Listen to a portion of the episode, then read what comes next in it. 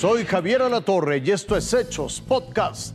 Revelan nuevos detalles en torno a la dosis de refuerzo de la vacuna contra el COVID. Aprueba el Senado espacios 100% libres de humo. PAN, PRI y PRD se aliaron para las elecciones estatales del año próximo.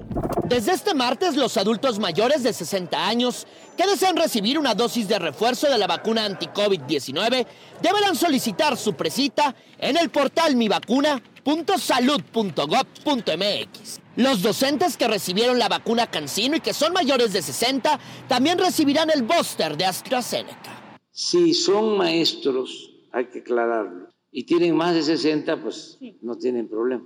Pueden este, asistir donde les corresponda para eh, la vacuna de refuerzo. Aun cuando tengan una sola dosis, aunque sea eh, cancino, va a haber refuerzo. En conferencia, también el canciller Ebrard presentó las cifras de mexicanos que ya están protegidos. Tenemos más de 80 millones de personas ya protegidas, como aquí se informó. 37% de las vacunas han sido envasadas en México y somos el séptimo país con más vacunas aplicadas en números absolutos, después de un año.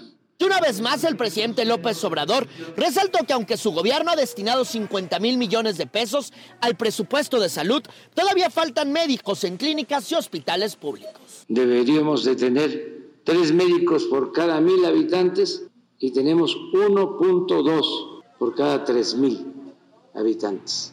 Solo por eso deberían de ser este, cuestionados por todos. Irving Pineda, Fuerza Informativa Azteca.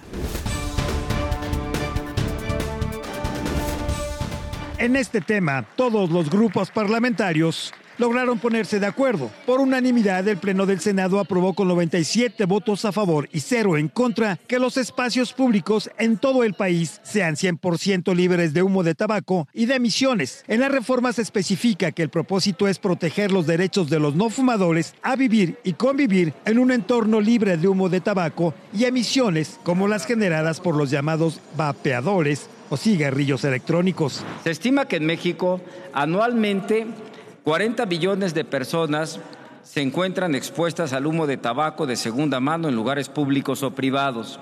Es decir, el problema del consumo del tabaco representa un riesgo para la salud de la población. Se indica en el documento que los espacios 100% libres de humo de tabaco y emisiones son todos aquellos de concurrencia colectiva destinados al acceso público, como los utilizados para desarrollar actividades deportivas, artísticas, culturales y de entretenimiento. Es una iniciativa que podrá salvar más de 20 mil vidas al declarar México 100% libre de humo.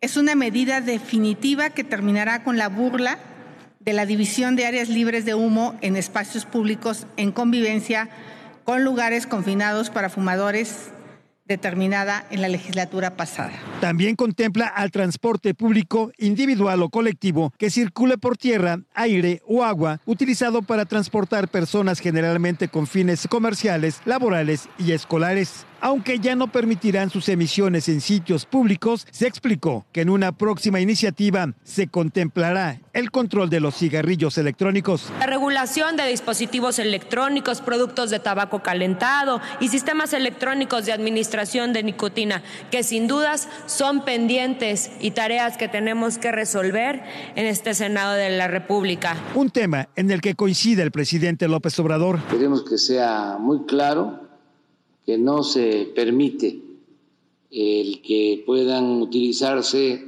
instrumentos, artefactos de estos cigarros eh, electrónicos. Una reforma que no prohíbe fumar ni el uso de dispositivos electrónicos, pero que restringe los lugares donde se puede realizar esta práctica para garantizar los derechos de los no fumadores. Gerardo Segura, Fuerza Informativa Azteca.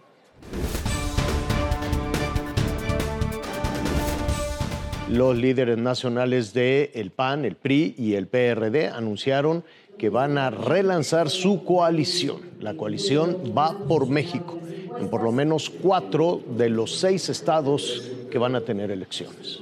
Estaremos sumando esfuerzo, estaremos sumando nuestro potencial en las siguientes entidades federativas, en Aguascalientes, en Durango, en Hidalgo y el estado de Tamaulipas. Esto fue Hechos Podcast.